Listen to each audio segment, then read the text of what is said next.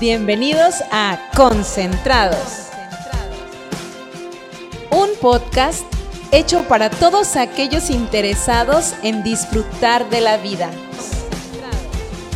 Aquí creemos que el bienestar físico, mental y espiritual son indispensables para sentirse pleno. Así que concéntrate y deja que la vida te sorprenda.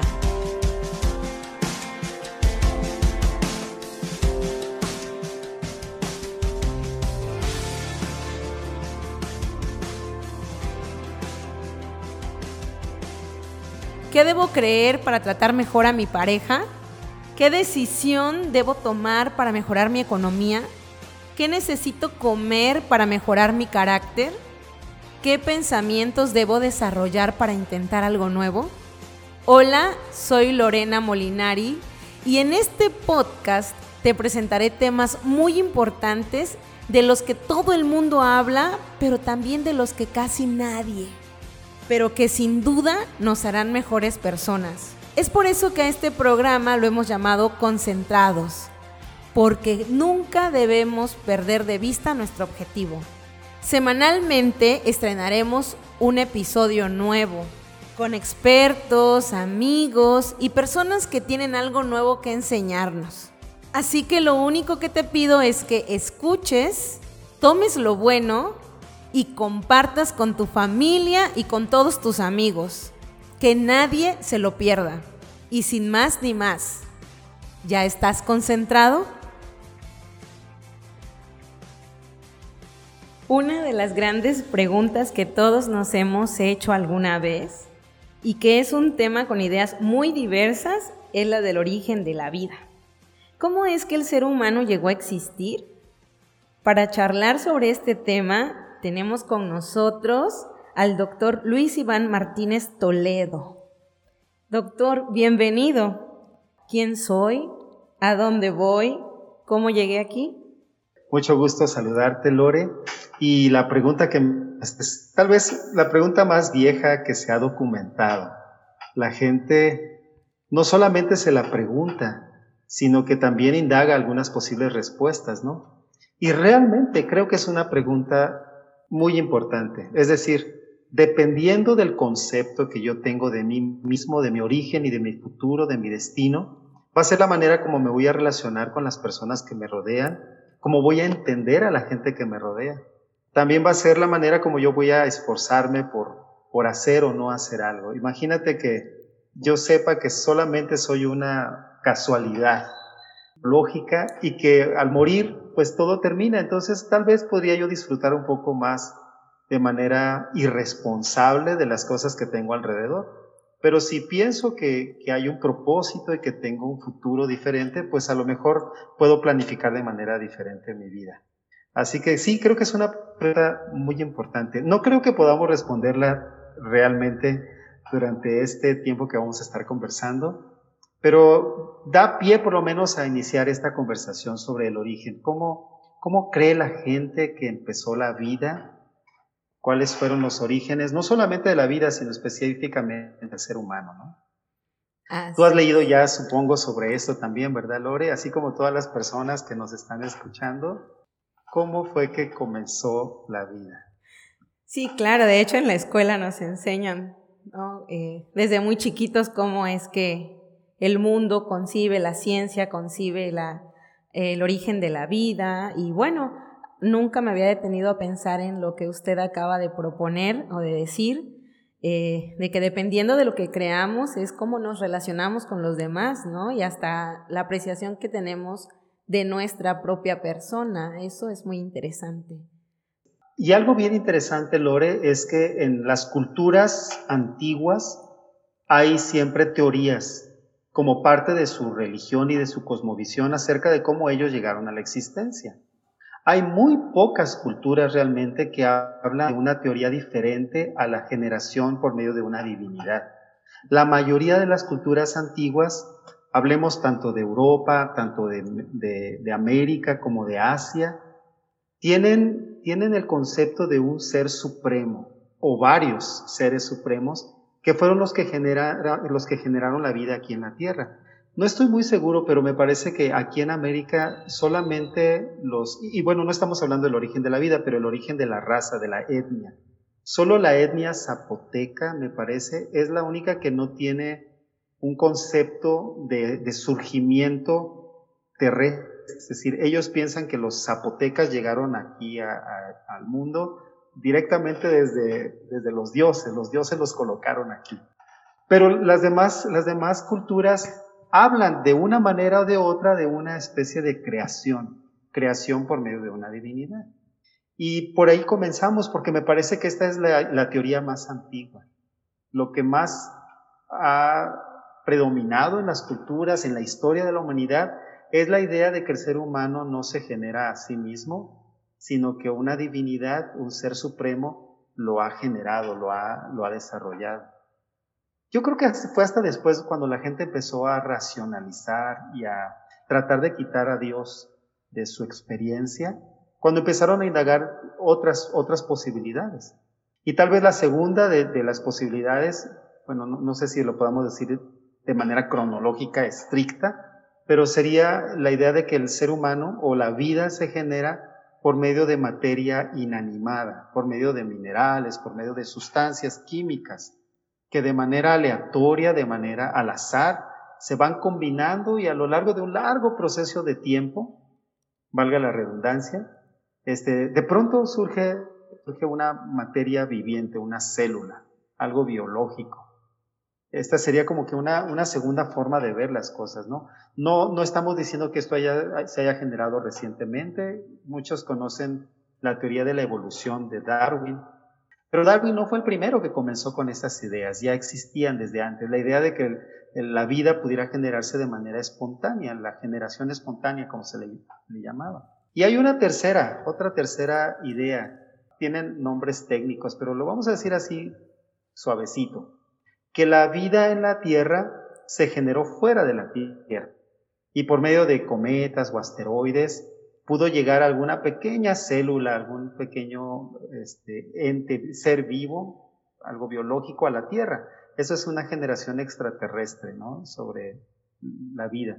Lo, que sucede es que como no hay fácil, no hay facilidad de explicar cómo pudo eh, surgir la vida en la Tierra si quitamos una entidad poderosa como Dios, y no se puede explicar realmente por, por la pura ciencia, muchos han recurrido a este otro, otro elemento, a este recurso, decir que la vida viene de afuera del planeta. De todos modos, la pregunta continuaría, ¿no? Y esa vida que vino, que estaba fuera del planeta, ¿cómo se generó en algún otro planeta? Es, es solamente atrasar un poco más la respuesta. Así que, no, tal vez no vamos a hablar mucho en este momento de la generación de la vida extraterrestre, porque nos gustaría tener una respuesta un poquito más concreta. Así que vamos a enfocarnos tal vez en estas dos.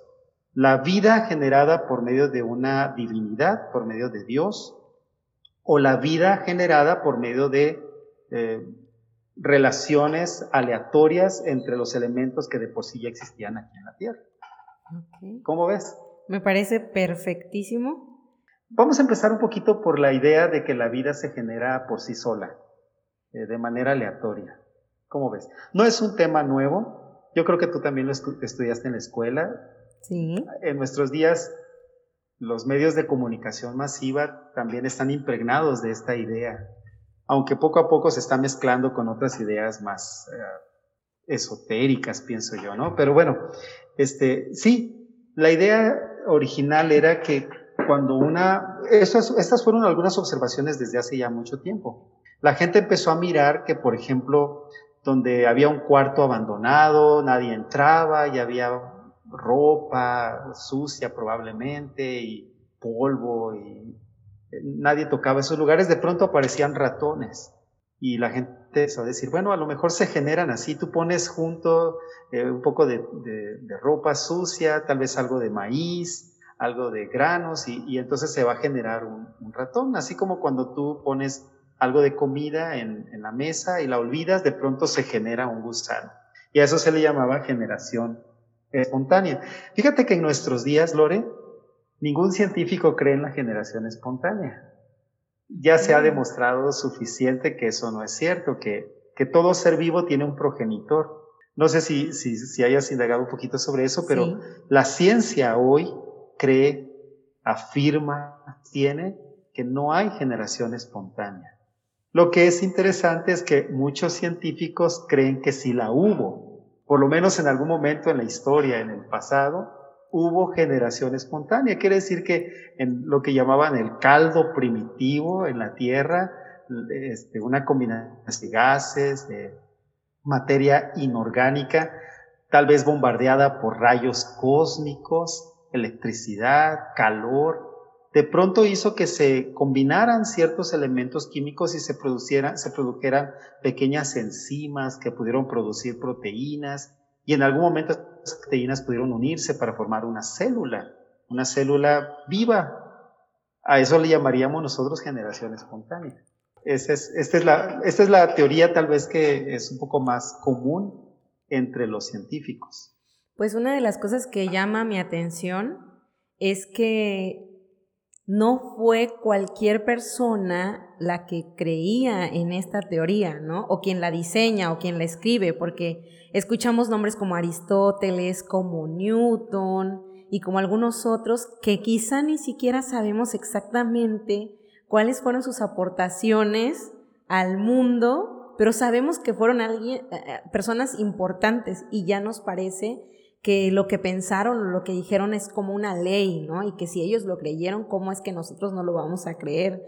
Y, pues eh, eh, en algún momento sí, que ellos proponen o llegan también a pensar que de la nada surgen las cosas y que ahora sabemos que no es así y, que sabemos también que la ciencia ha avanzado, pues eso también nos da como, bueno, al menos a mí me da bastante alegría saber que no vengo de, cualquier cosa o de la nada, ¿no? O de algo que, es un mueble o, una piedra, sino que estuve quizá con un, que estoy aquí con un propósito, ¿no? Diferente al, al de la casualidad.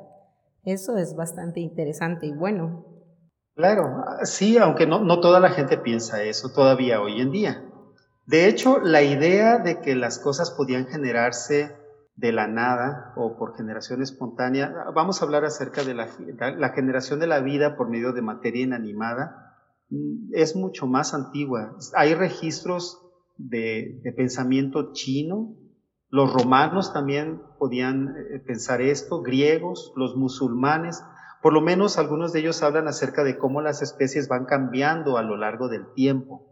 Así que estas ideas son, son muy antiguas, pero tal vez las más documentadas, las que son más propias para nuestra época, vienen del siglo VIII más o menos, donde se empezaron a desarrollar estas, estas ideas.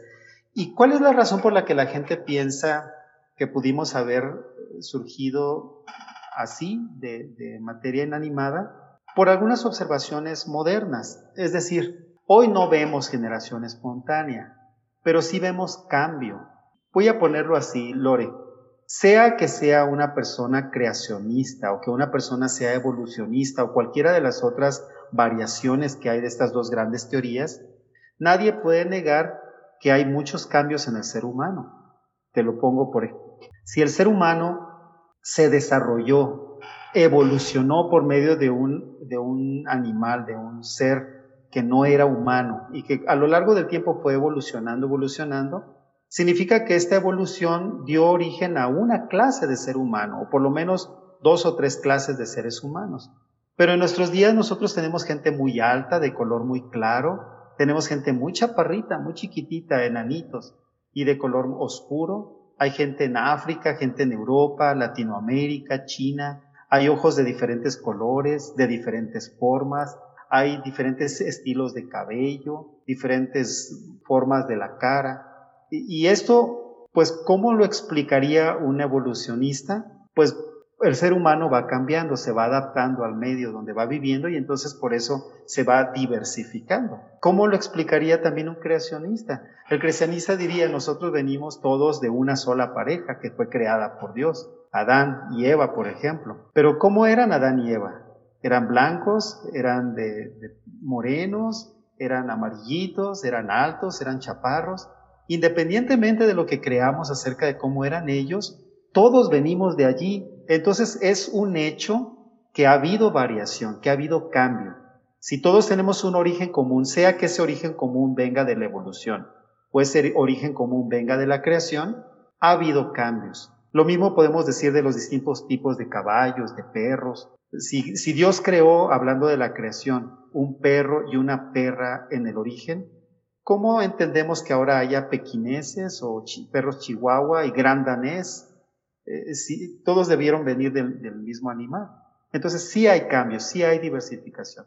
Ahora, si esto fuera por la evolución, pues obviamente eso tiene que ver también con cambios. Entonces la gente empezó a, a notar estos cambios y dijeron, eso significa que si, se ha dado cambios dentro del ser humano, ¿por qué no podría suceder que el ser humano también venga de otro ser que es similar? Por ejemplo, si nos comparamos con los monos, pues hay bastantes similitudes. Somos de las dos especies que tenemos la cara enfrente. La mayoría de los otros animales tienen los ojos a los lados y no los ojos enfrente de la cara. la forma de las manos, los dedos y muchas otras similitudes. Existiría la posibilidad, diría algún observador, de que ambas especies puedan venir de una origen, de una primigenia, una, una especie que dio origen a estas otras dos. Lo mismo cuando vemos la similitud entre los cuadrúpedos, ¿no? Aunque, aunque hay muchas diferencias entre un caballo y una vaca, pero son cuadrúpedos, son mamíferos, y podría existir la posibilidad de que vengan de un solo origen. Y si fuera esta la posibilidad, podría existir un origen común para ambos, es decir, para el cuadrúpedo y para el mono, para el reptil, para el ave. Y cuando empiezan a ver las diferencias y las similitudes entre las diferentes especies, empieza ahora a generarse la, sospecha, la posibilidad de un origen común de que se haya evolucionado o diversificado de ese origen común. Y eso fue lo que le dio a Darwin la idea de, del origen de las especies, ¿no? De un solo, lo que se le conoce como el árbol de, las, de los orígenes de las especies. Sí, ¿no? Así que bueno, solo por observación podría, podría suponer este tipo de cosas también. Pues la verdad es que lo escucho y me quedo, sí, sorprendida, ¿no? Tratando de, de comprender toda esta información. Pero entonces, ¿cómo, o, usted, qué cree que es lo que está bien? ¿Qué cree que es lo que es correcto? ¿Qué cree que es lo que debemos creer? Esa es una pregunta personal, pero muy importante también. Yo qué creo, antes de mencionarte yo qué creo, este, no toda la gente ha querido siempre lo mismo. Voy a poner dos ejemplos solamente, ¿no? Eh, eh, hablando de la evolución, hay, por ejemplo, dos grandes teorías. La evolución como la postulaba una persona llamada Lamarck. Y él explicaba más o menos así. Aquí hay un individuo. Él ponía el ejemplo de la jirafa. Es cuadrúpedo y hay abundancia de, floresta. Entonces puede comer hojas agachándose en el piso o a la altura en la que tiene su cabeza. Pero empieza a desaparecer la, la flora. Y entonces ya no hay hojas suficientes, hay mucha, mucha competencia, hay otros animales que comen hojas y ahora las hojas están más arriba. Entonces el animal necesita alcanzar las hojas que está arriba y empieza a tratar de estirarse para alcanzar. Esta, este uso del cuello, esta, este fenómeno hace que su cuerpo empiece a reaccionar y empiece a cambiar. Es la necesidad la que hace que el individuo se adapte a esa necesidad y empieza a cambiar para poder alcanzar las hojas más largas. Entonces empieza a estirar el cuello. Esa información se la pasa a sus hijos cuando nacen y nacen con el cuello más largo porque saben que van a tener que alcanzar hojas más altas. Y estos siguen estirando el cuello y esa información se la pasan a sus hijos. Así que los nietos de la primera podrían salir con cuellos más largos y así en algunas generaciones tendríamos jirafas con cuellos tan altos. E-, esta es una forma de entender lo que pudo haber sucedido para que una especie cambiara de una forma a otra forma. El problema con esta, esta forma de ver las cosas es que no solamente es que se estire el cuello en el pellejo, la piel, o en la carne, o en los huesos, sino que hay muchos otros órganos que tienen que cambiar para que esto se dé. Y debería haber un diseño diferente para que pueda el cuello hacia arriba. Entonces, la pregunta es, ¿Puede el ser, el ser vivo, dar la información genética adecuada a sus, a sus células para que se desarrollen de la manera que él necesita? Durante mucho tiempo se creyó esto, actualmente ya, ya casi nadie lo cree, aunque hay algunas variaciones de esta teoría. Y entonces surgió lo que es la evolución darwiniana. Esto lo explica de manera diferente. Es decir, aquí hay una jirafita que tiene el cuello cortito, porque así eran antes. Pero por casualidad, por un error genético, por una mutación genética, algunas de sus crías nacen con el cuello un poquito más larga y otras con el cuello un poquito más corto. Y bueno, así nacieron, es solamente un asunto de la casualidad. En las siguientes generaciones, la que tenía el cuello más largo tuvo hijos con cuellos aún más largos porque la mutación se heredó. Y las otras que nacieron como, el papá y mamá, pues siguieron teniendo el cuello corto.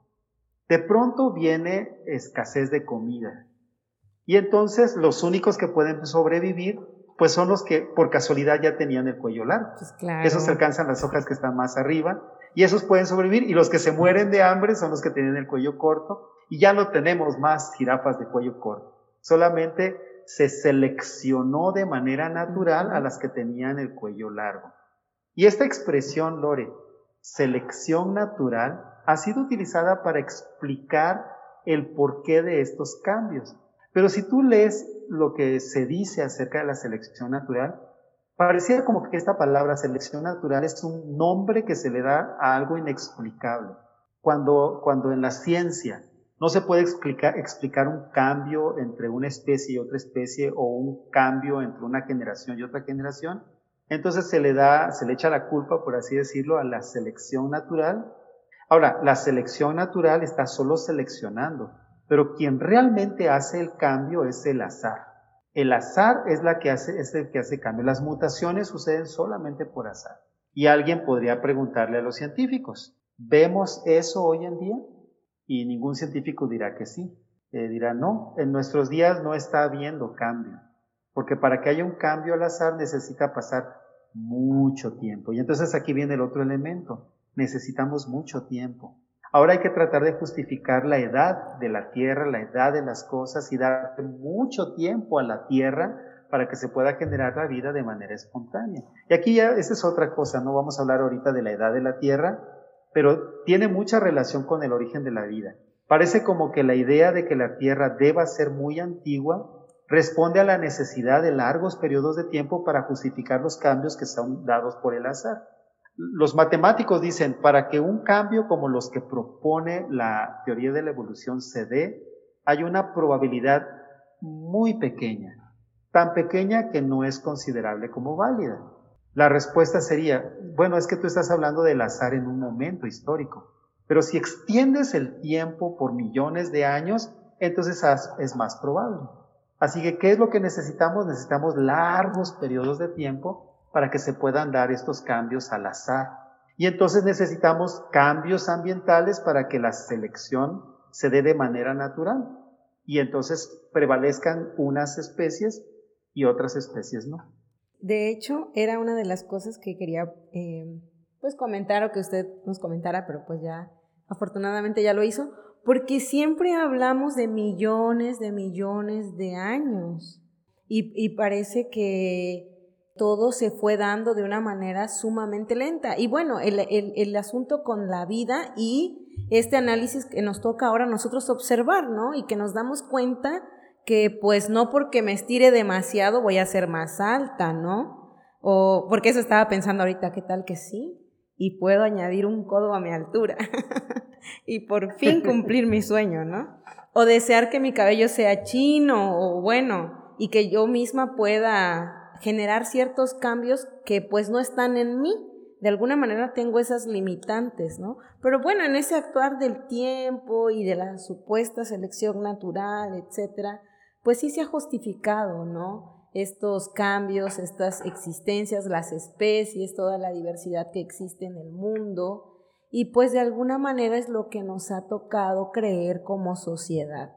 Algunas evidencias que la ciencia presenta, pero que en algún momento se pierden, o sea, hay como eslabones perdidos, porque tampoco hay una realidad absoluta, una verdad absoluta que te expliquen exactamente todo lo que tú quieres saber o lo que o las preguntas que a veces nos surgen en la mente, ¿no? Así es. Ahora, eso que tú dices, yo me estiro, puedo crecer un poquito, pues ya no es algo que tampoco crea la ciencia, bueno, casi nadie, porque ya se demostró que no, no era porque el, individuo necesitaba o quería cambiar que cambiaba, sino era simplemente al azar.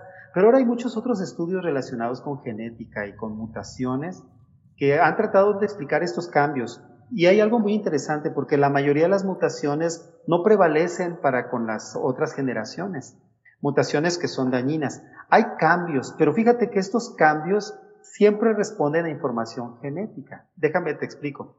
Eh, el ser humano tiene en su información genética una capacidad de diversificación.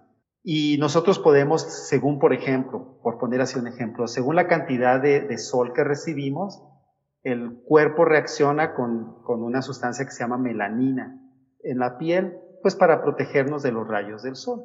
Mientras más melanina, pues más oscuro el color de la piel. Mientras menos melanina, pues más claro el color de la piel. Y sí se ha visto casos de personas que después de vivir mucho tiempo expuestos al sol, pues empiezan a, cambiar su piel más oscura y que sus hijos pueden nacer con la piel un poquito más oscura de la que ellos tenían.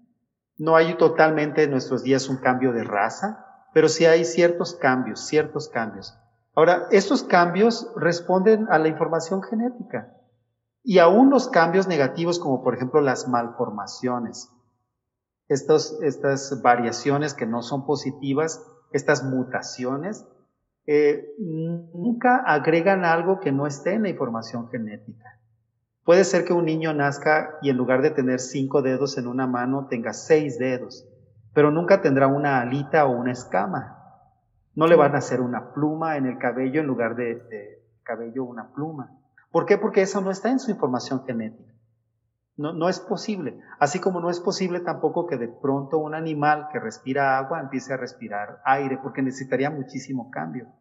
Hay una teoría que, que usan mucho, se, se, explica mucho a nivel científico, pero también la usan mucho los creacionistas. Tiene que ver con la complejidad irreducible o irreductible. ¿Qué significa eso?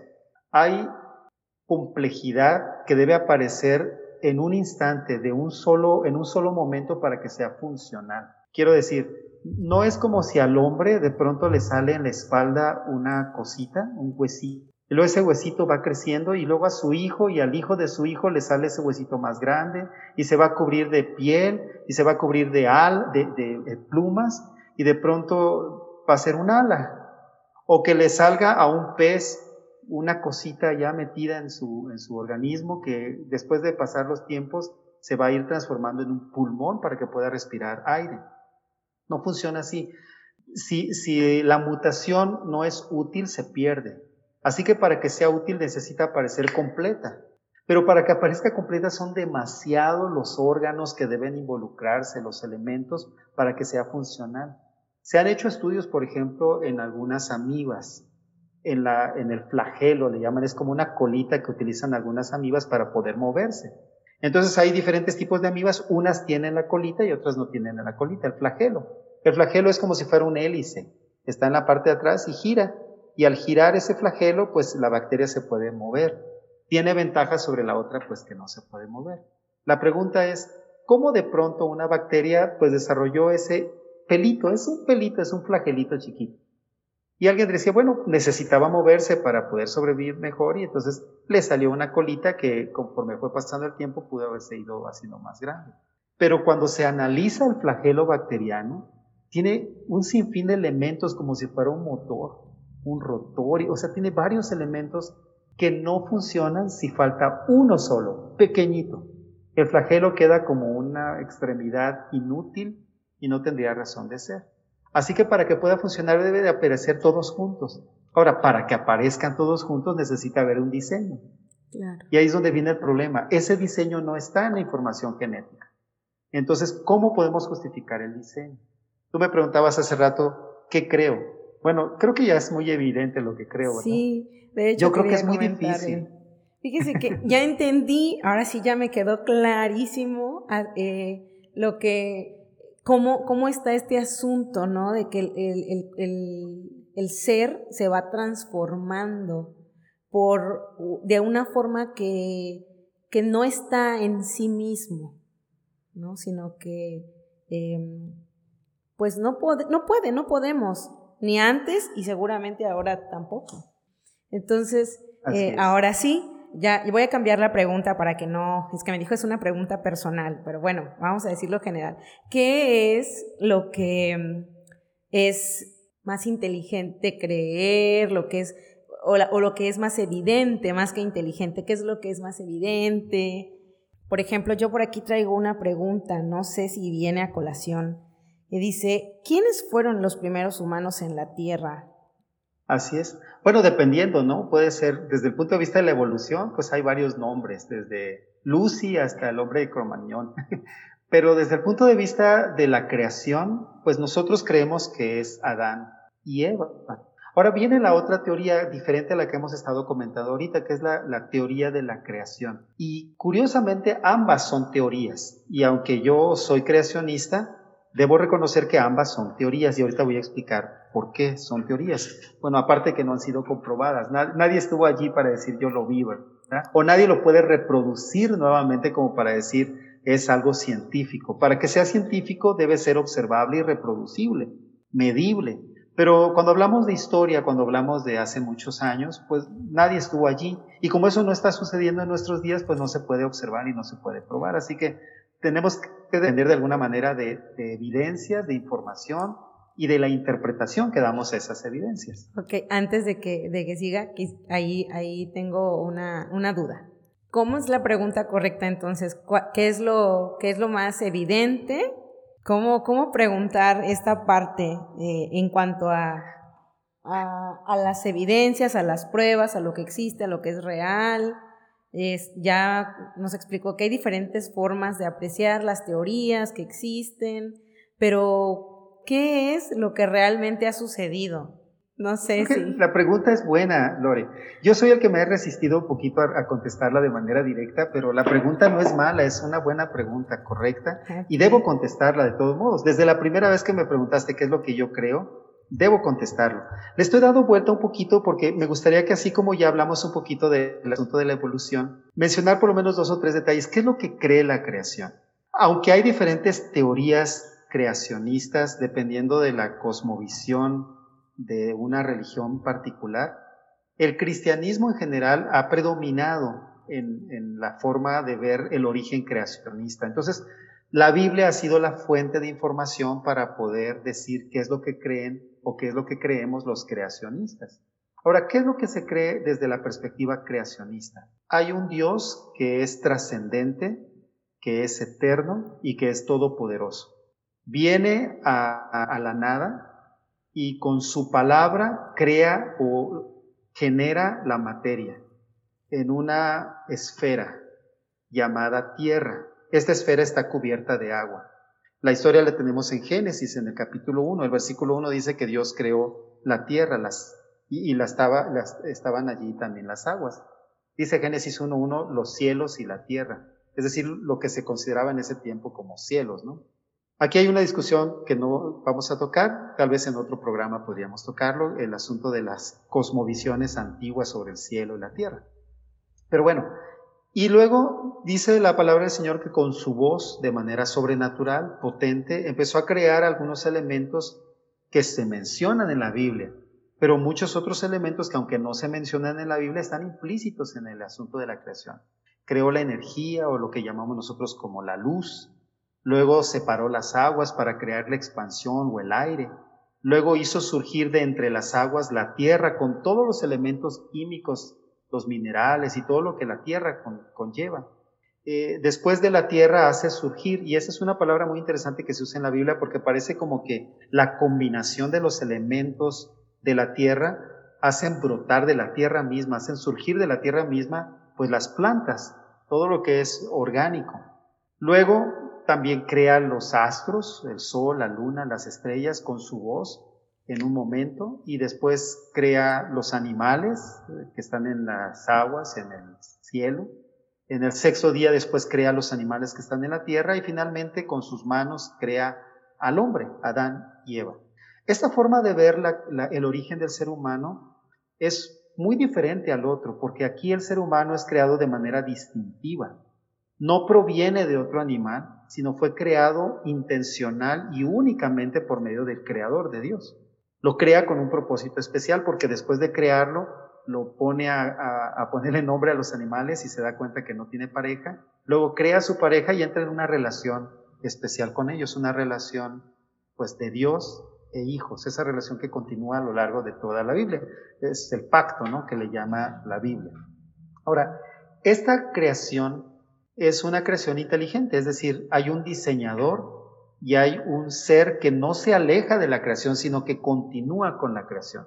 Tal vez para, para aclarar un poco la idea que tienen algunos de los evolucionistas, cuando alguien habla de creación y habla del diseño inteligente, habla de, de la perfección que hay en los astros, desde los astros hasta la molécula más pequeña, hasta la célula más pequeña, viene la pregunta de por qué vemos cosas que no son muy buenas, eh, como la muerte que es necesaria a veces para poder controlar las especies. Y en la Biblia dice que la muerte vino por medio del pecado.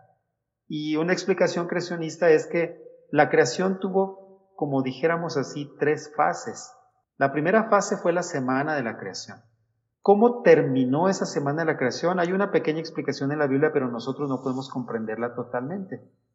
Pero todo era perfecto y las relaciones que habían entre los seres vivos eran inexplicables para nuestro entendimiento. Voy a ponerte un ejemplo. Si la Biblia dice que los seres vivos no comían seres vivos, o sea, más bien dicho, los animales no comían animales sino plantas, ¿para, ¿cómo explicamos la necesidad de que el león tenga colmillos o garras o una melena?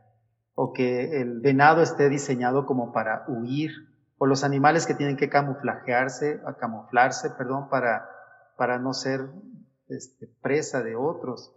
Eso, eso no pudo haber sido creado probablemente en la creación original.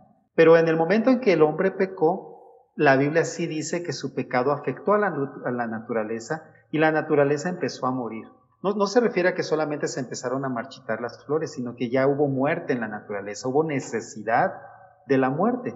En nuestra perspectiva moderna, no podríamos comprender una vida sin muerte un ecosistema, por ejemplo, sin muerte. ¿no? podemos comprenderlo. Es necesaria la muerte. Voy a poner un ejemplo simple. Para que una manzana pueda germinar, la manzana tiene que pudrirse, tiene que llegar a una madurez suficiente para que no la sostenga el, el palito, caiga a la tierra y se tiene que pudrir. Y entonces la semilla queda expuesta para que pueda estar en la tierra y para que en la tierra pueda germinar. ¿Cómo explicamos esto si no hay muerte? La manzana estará permanentemente en el árbol y jamás caerá. Si una flor no se marchita, no va a exponer la semilla que queda después de la flor. Entonces es necesaria la muerte. Si no hubiera muerte, se imaginan la sobrepoblación de todos los conejos y de todas las ranas que habría en el mundo. De alguna manera nos da un equilibrio, ¿no? claro.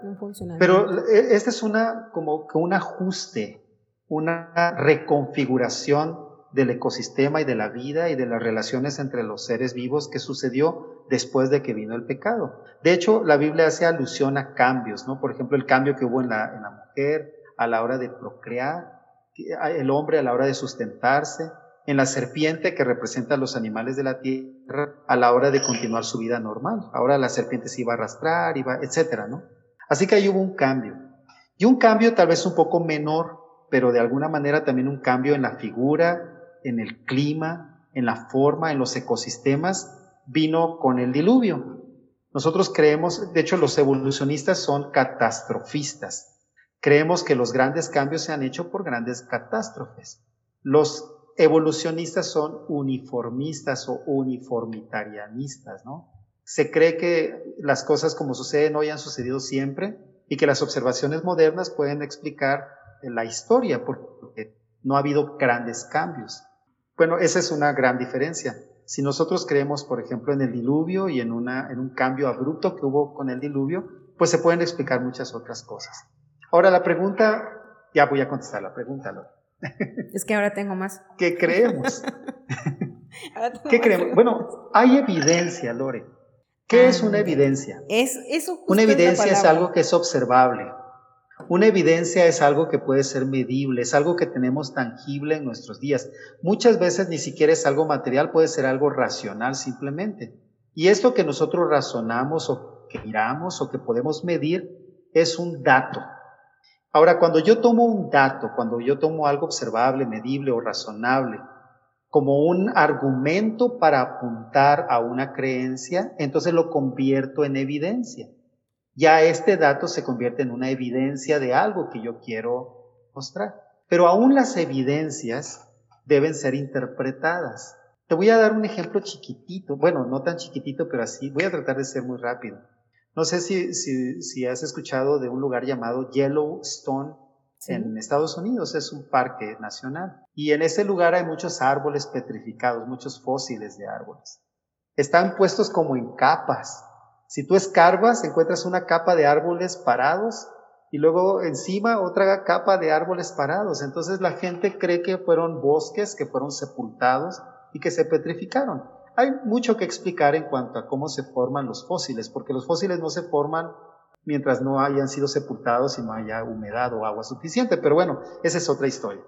Así que por mucho tiempo estos bosques petrificados fueron una espina en, el zapato de los creacionistas, porque no, no había manera de explicarlo desde el punto de vista de la creación o del, o del diluvio. ¿Cómo explicas un bosque enterrado y fosilizado y luego surge otro bosque arriba de otros árboles que se fosilizan? Es complejo. Pero algunos científicos, y estoy hablando de científicos dedicados a la ciencia, paleontólogos, de, pues de nuestra universidad, bueno, de, la, de, una universidad en Estados Unidos, hicieron también este, investigaciones en ese mismo lugar y descubrieron dos cosas interesantes. Primera cosa, también hay polen fosilizado junto con los árboles. Pero este polen no corresponde al tipo de árbol. El árbol es de una especie y el polen es de otra especie, como si hubieran, hubieran sido arrastrados a ese lugar, como que no nacieron allí. Segunda evidencia, cuando tú cortas estos fósiles de árboles, puedes ver los anillos de los árboles. En, condiciones normales, dos árboles de la misma especie que crecen en el mismo lugar van a tener el mismo patrón de anillos, porque los anillos se forman por, el clima temporadas de agua, temporadas de sequía van formando anillos gruesos y anillos delgados. Entonces el patrón entre anillos gruesos y anillos delgados son iguales, son similares con dos árboles de la misma especie que están en el mismo lugar. Pero descubrieron que dos árboles de la misma especie que estaban allí en Yellowstone, en el mismo lugar, tenían diferentes patrones de anillos, como si realmente hubieran, sido, hubieran crecido en lugares diferentes y hubieran sido arrastrados allí. Así que la nueva teoría es, Yellowstone no eran bosques que fueron sepultados, sino árboles que fueron arrastrados de otro lugar por grandes cantidades de agua, el diluvio. Y los científicos que no creían en el diluvio se rascaban la cabeza y decían, eso suena muy antojadizo, como que está, hay mucho prejuicio allí, no es demostrable. Qué casualidad que los árboles son arrastrados y quedan parados, ¿no? Y, o sea, no, no, no es posible. No mucho tiempo después de eso, hubo la erupción del monte Santa Elena, no, no muy lejos, ahí mismo en Estados Unidos. Y algo muy interesante porque al pie del monte Santa Elena hay un, hay un lago, es el lago del Spirit, Spirit Lake. Y con la erupción muchos árboles fueron arrancados de su sitio, pero como fueron arrancados no tenían mucha raíz, solamente el muñón de la parte de abajo y se quedaron sin copa. Así que estos troncos fueron arrastrados, llevados al lago y cuando entraron al lago y se llenaron de agua, los troncos empezaron a flotar parados. Y como pesaba la parte de abajo donde estaba el muñón, descendieron parados al fondo del lago. Una segunda erupción los sepultó. Y ahora tú al fondo del lago puedes ver árboles parados, sin copa, porque por cierto que en Yellowstone los árboles no tienen copa, solo son los troncos y el muñón de abajo. De diferentes tipos de árboles que, que a diferentes alturas, pero que ahora están juntos como si hubieran sido sembrados pero tienen las mismas características de Yellowstone. Uno de los científicos evolucionistas que estaba haciendo allí sus, sus experimentos, sus observaciones, amigo de uno de los científicos creacionistas, le hizo una pregunta que es la que yo quiero destacar ahorita. ¿Cómo es que ustedes ven cosas donde nosotros no vemos? Es decir, todo el mundo ha pasado por allí, a nadie se le había ocurrido medir, medir los anillos. Y el científico creacionista le dijo, tiene que ver con la cosmovisión. Tu cosmovisión hace que tú busques evidencias para justificar tu propia cosmovisión. Entonces, al final de cuentas, tiene que ver con la cosmovisión, es decir, si yo creo en la evolución, yo voy a encontrar evidencias para la evolución. Si yo creo en la creación, yo voy a encontrar evidencias para la creación. Y a veces usamos hasta las mismas evidencias, los mismos fenómenos o las mismas cosas pero interpretadas de una manera para apuntalar la creación o interpretadas de otra manera diferente para apuntalar la, la, evolución, la teoría de la evolución. La pregunta no tiene que ver entonces con evidencias. ¿Cuál de las dos teorías tiene más evidencias? Ambas están llenísimas de evidencias. La pregunta es, ¿cómo podríamos evaluar estas evidencias?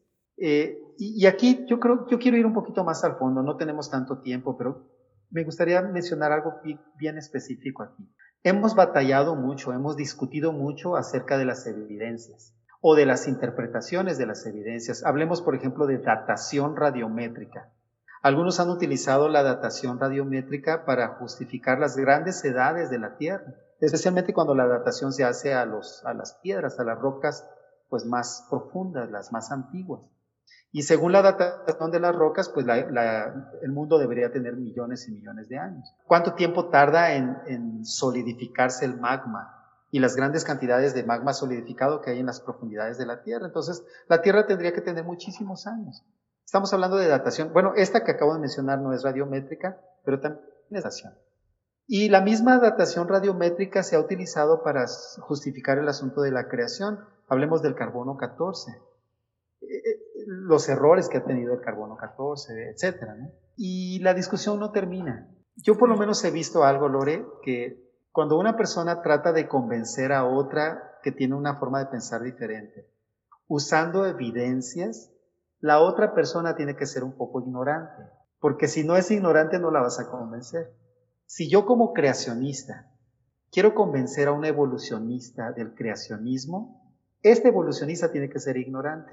O si un evolucionista quiere convencer a un creacionista del evolucionismo, el creacionista tiene que ser ignorante de muchas cosas. Pero si ambos están bien versados en su propia área, en su propia cosmovisión, no se van a convencer. Tú puedes presentar mil evidencias y ninguno de los va a cambiar de bando. Porque el problema no son las evidencias, todos reconocemos que es un asunto de interpretación. Así que la pregunta más de fondo es la cosmovisión. Si la cosmovisión es la que, la cosmovisión, le llamamos cosmovisión a lo que entendemos de quién soy, de dónde vengo, a dónde voy. La cosmovisión es cómo interpreto lo que me rodea, cómo veo al mundo. De hecho, cosmo y visión, ¿verdad? La visión del mundo, del cosmos. Si la cosmovisión me hace elegir datos, seleccionarlos, si la cosmovisión me hace interpretarlos de una manera y llegar a conclusiones específicas, Mientras una persona con una cosmovisión diferente puede pasar por el mismo lugar, elegir datos diferentes o aún los mismos, interpretarlos de manera diferentes como evidencias para otras cosas, entonces lo que deberíamos de evaluar no son las evidencias, sino la cosmovisión. En pocas palabras, para que yo pueda ser un buen evolucionista, siendo evolucionista, siendo que no tengo nada observable hoy en día, y que todo lo que tengo son interpretaciones de los datos, yo necesito fe fe. Ahora, si yo soy creacionista, para ser un buen creacionista, interpretar bien los datos desde el punto de vista bíblico, yo necesito fe. Así que ambas cosmovisiones, creacionista y evolucionista, tienen la misma base, la fe. La fe porque no, es, no, puede ser observable, nadie puede ir al pasado para ver lo que realmente sucedió. Solamente estamos tratando de leer vestigios. La pregunta entonces va más de fondo todavía. ¿Fe en qué? El evolucionista tiene que tener fe en la ciencia, en el proceso científico. Me refiero al fenómeno, al proceso de la investigación científica.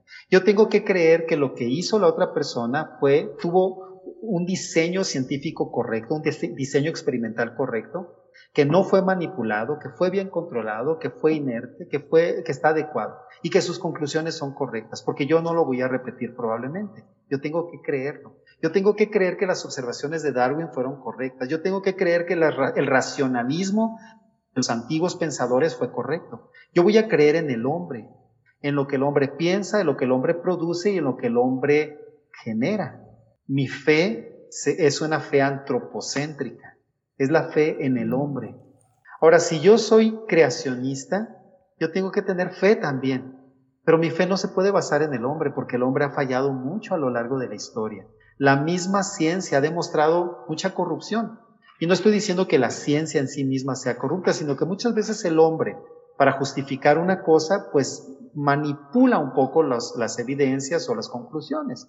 Y a veces no entendemos bien las cosas. Es, en algún momento la ciencia creía que la Tierra era plana. Bueno, hoy en día también hay terraplanistas, pero esa es otra historia.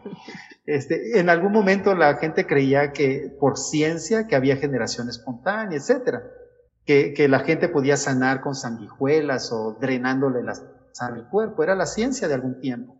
Entonces nosotros no podemos confiar totalmente en el hombre. Decidimos confiar en Dios, en la palabra de Dios. Al final de cuentas, Lore, no sé si te das cuenta hasta dónde estamos llegando. Quien realmente deberá ser evaluado será la palabra de Dios en contra de los escritos humanos, para ver cuáles de los dos tendrán más validez o más confiabilidad. Así que, ¿cuál de las dos teorías tendría más evidencias? Ambas. ¿Cuál de las dos teorías es más inteligente? Ambas. En ambas teorías hay gente muy inteligente. Y cuando digo inteligente es que sabe apreciar bien lo que le rodea e interpretarla de manera adecuada. Pero en ambas teorías necesitamos fe. Ahora, ¿qué es más prudente? ¿Tener fe en el hombre falible o tener fe en un Dios que ha demostrado a lo largo de la historia que no falla? Yo sé que muchos dirán, bueno, a mí Dios me falló, Dios no me cumplió, Dios me abandonó. ¿Dónde estaba Dios cuando sufren los niños, cuando hay una inundación, en la Segunda Guerra Mundial, etcétera? Pero ahí no estamos evaluando realmente a Dios, estamos evaluando al hombre. Cuando nosotros queremos evaluar a Dios, tenemos que verlo desde la propia perspectiva que Él presenta de sí mismo. Y eso es solamente mediante dos revelaciones. La palabra de Dios a la que llamamos Biblia y Jesucristo, que también se, expresa en la palabra de Dios, en la Biblia.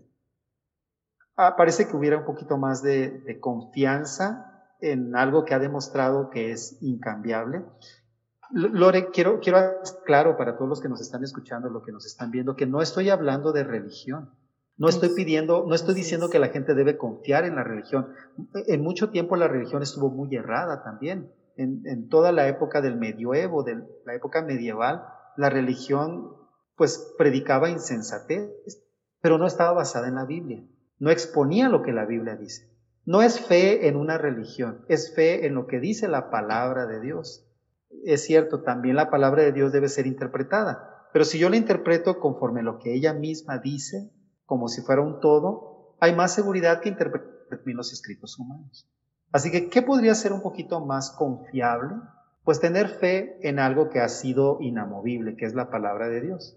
Alguien que es poderoso. A eso le podríamos agregar muchos otros fenómenos sobrenaturales que Dios ha demostrado en la actualidad y a lo largo de la historia a lo que llamamos nosotros milagros, que no son aplicables científicamente. Entonces, si eso existe, si Dios es capaz de hacerlo, si Él puede hacerlo y lo está haciendo hoy en día, puedo confiar en Él.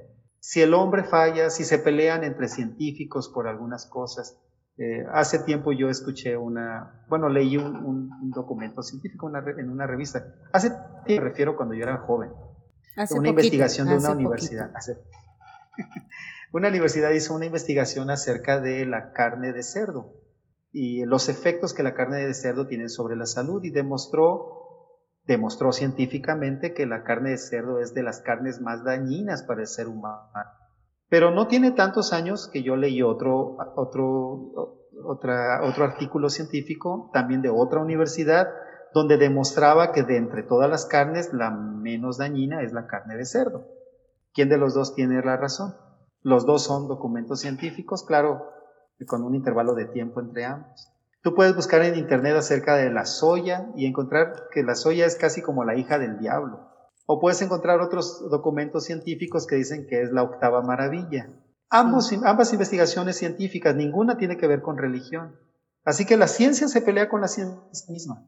Me parece que es más sensato creer en, en las evidencias que nos da la fe porque la fe no solamente interpreta evidencias tangibles, científicas, sino también nos ayuda a interpretar asuntos intangibles, fenómenos espirituales, fenómenos emocionales, morales.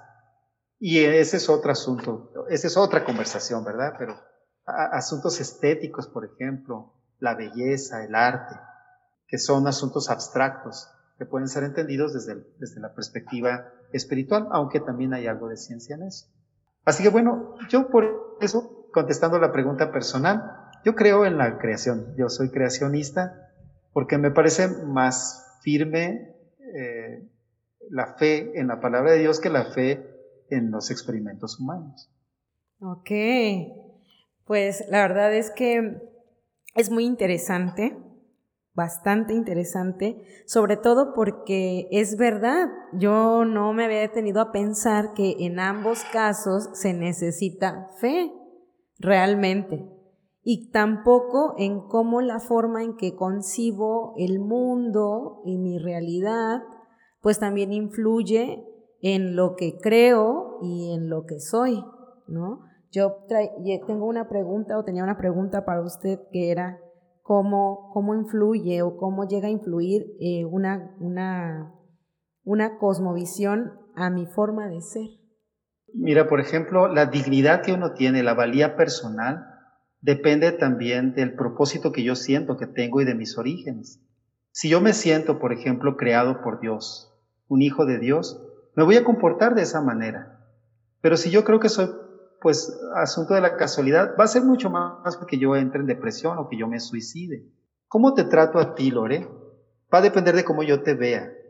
Si estamos hablando de, la supervivencia del más fuerte y tú me estás estorbando para que yo pueda ser mejor en mi trabajo o tener más éxito en mi vida, yo puedo llegar a justificar el, el aplastarte para ser mejor.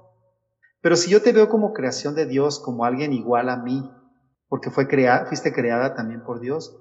Entonces hay, hay un respeto mutuo diferente. Aún, por ejemplo, en el asunto de hombre y mujer. Si la Biblia dice en el principio que Dios al hombre, bueno, ahí se utiliza la palabra Adam, que significa hombre, y luego dice varón y hembra lo creó.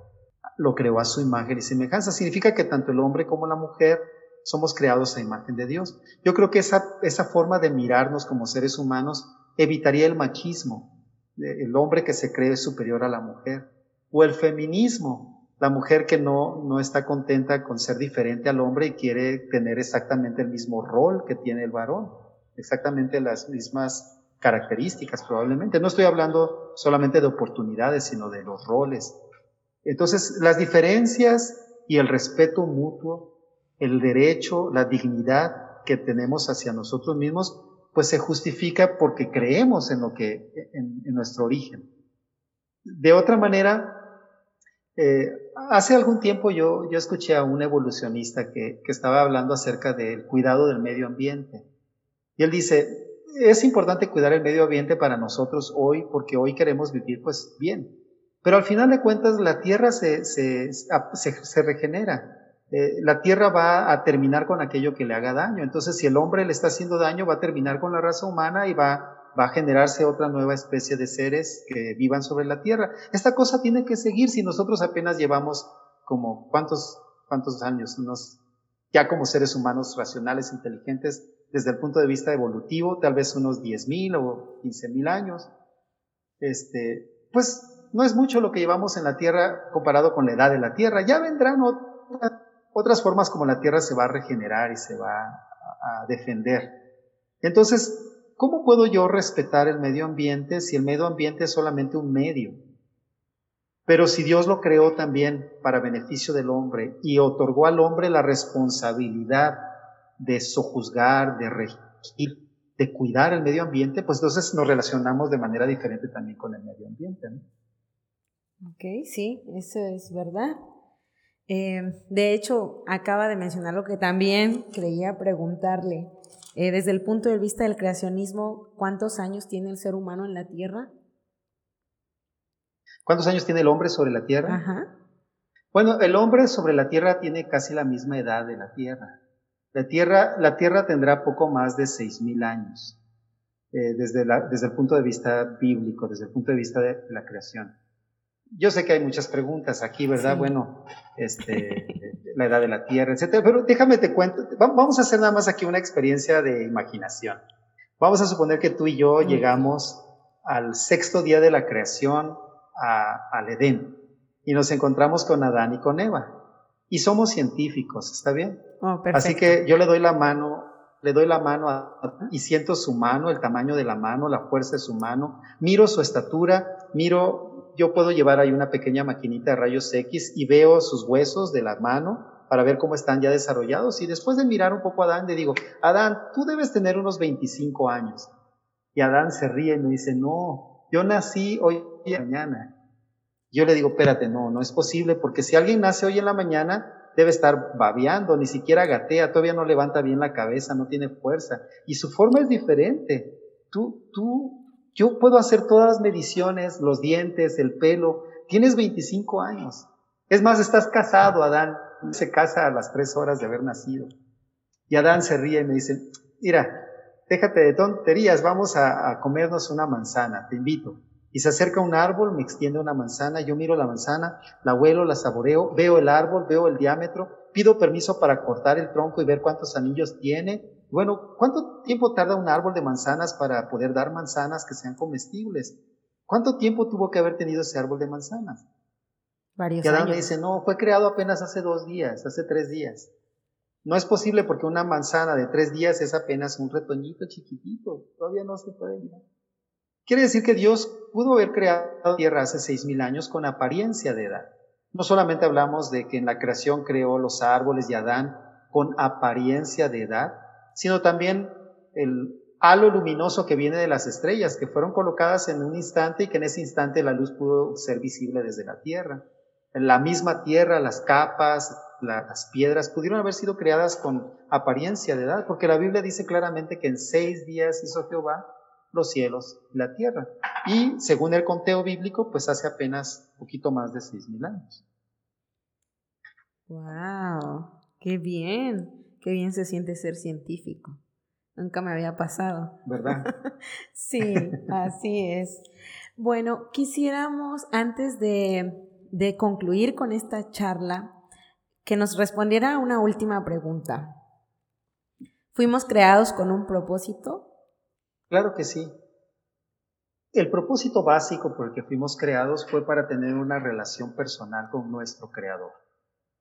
El ser humano, desconfiando del Creador, rompió esa, esa relación y eso trajo muchas consecuencias.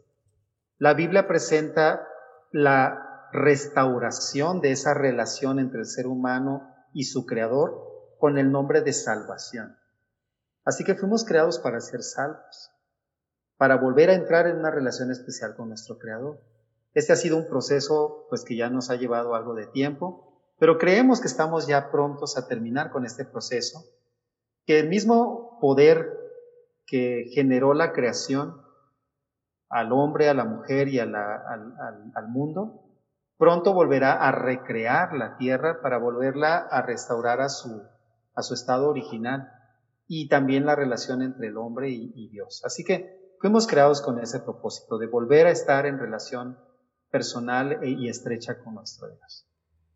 Creo que hemos llegado al final de esta charla. Me parece que, ¿le parece a usted igual o cree que hay algo más que, de, que seguir, de lo que podamos seguir hablando? No, me parece que el tiempo ha sido suficiente como para que los que nos ven estén sentados toda esta hora y que tal vez en otra ocasión podamos hablar de otras cosas que dejamos pendientes el día de hoy. Perfectísimo, eso me, me agrada. Eso quiere, anótalo, por favor. bueno, pues ahora ya saben, quienes nos escuchan, no depende exactamente de las evidencias, sino de la fe o de lo que decidamos creer o de lo que querramos hacer, hacerlo, ¿no? O lo que deseemos creer. Entonces, somos seres humanos creados eh, de una manera especial, con un propósito definido y, por lo tanto, tenemos derecho también a vivir bien, a estar bien y con una esperanza en nuestros corazones de salvación. Nos despedimos, esto ha sido Concentrados, que pasen muy buenas tardes. Buenas tardes a todos y gracias por la invitación. Gracias a usted, estamos muy contentos por haberlo tenido con nosotros y esperamos que no sea la última vez.